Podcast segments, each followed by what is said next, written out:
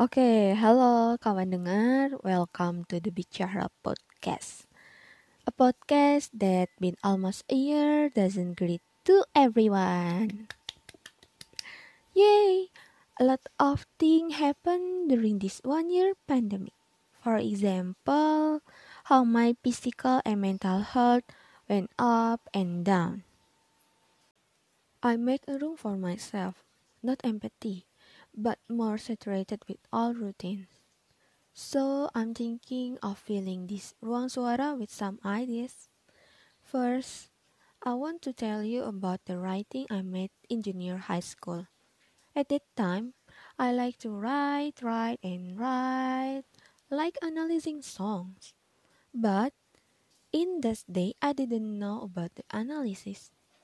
So I just imagine and wrote down the imagination and scenes that was in me when I heard the songs.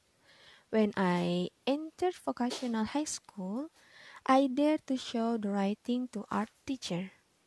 He said I was great to being able to describe the song I heard. So from that day on, I've been in the world of analyzing. Second, a few weeks ago, I had time to clean the book cabinet, which turned out to be closet that did not fit.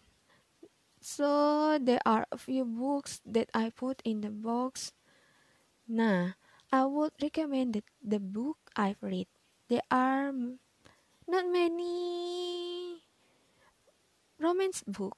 Uh, there are, but that's my job demand from college. I love mystery. I love so much. But for my job, I read the romance book. It's Indonesian literature that I've studied. Yeah, right? So furthermore, I will also recommend it comic from Indonesia yeah, just imagine it. It was so much fun. I'm looking forward to it. Third, and finally, at the last, I will fill this sun ruang suara with my daily activities. Um, maybe like that. Yeah. Okay.